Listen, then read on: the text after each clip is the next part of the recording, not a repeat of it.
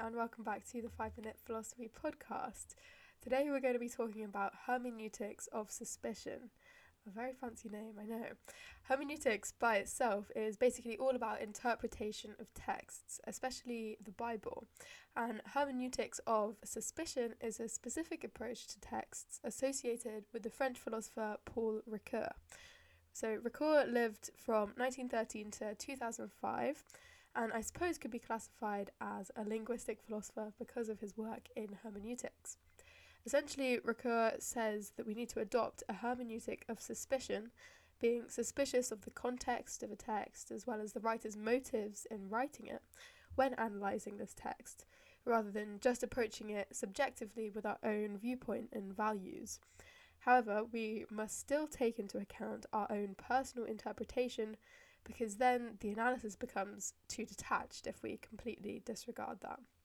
So, through his hermeneutics of suspicion, Ricoeur wanted to bridge the gap between the duality of subjectivity and objectivity when interpreting texts and to approach them with a balanced and skeptical, suspicious mind. So, how does this work in the context of theology, interpreting the Bible?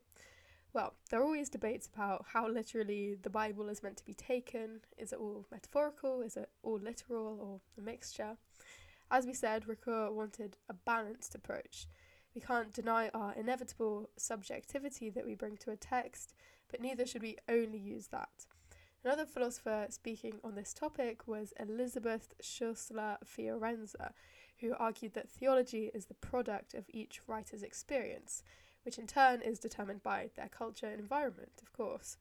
She writes, taking the questionable attitudes to women in the Bible as an example, that, quotation, uh, the Christian marginality of women has its roots in the patriarchal beginnings of the church and in the androcentrism of the Christian revelation. End quote. So, insofar as the Bible can be considered a text whose writers were influenced by the culture of the time, this culture and its values need to be kept in mind when analysing the Bible and its truth claims. Moving away from theology for a bit now, Ricoeur also highlighted what he called the three masters of suspicion. Uh, so these were Marx, Nietzsche, and Freud. These were writers which, according to Ricoeur, dedicated their work to exposing the real from the apparent. So, for example, Marx saw religion in society on the surface as a community which gives hope to the poor, for example. But then he flipped this on its head and argued that although this appears to be the case, religion is actually a bourgeois tool to keep the proletariat oppressed and to function as the opium of the people. I know we said that the hermeneutics of was in general about interpretation of texts, but here the text is more treated as society as a whole.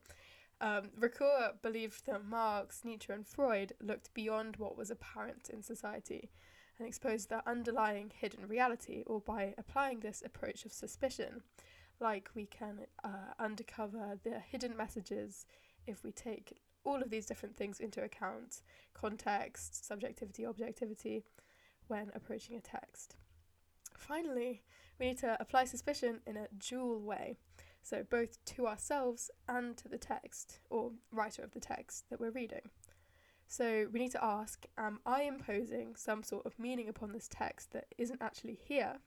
As well as what is the actual meaning of the text that the author wanted to convey? So that is all for now. Uh, thank you for listening. I hope you enjoyed, and I'll be back next Sunday with another episode. Uh, bye for now.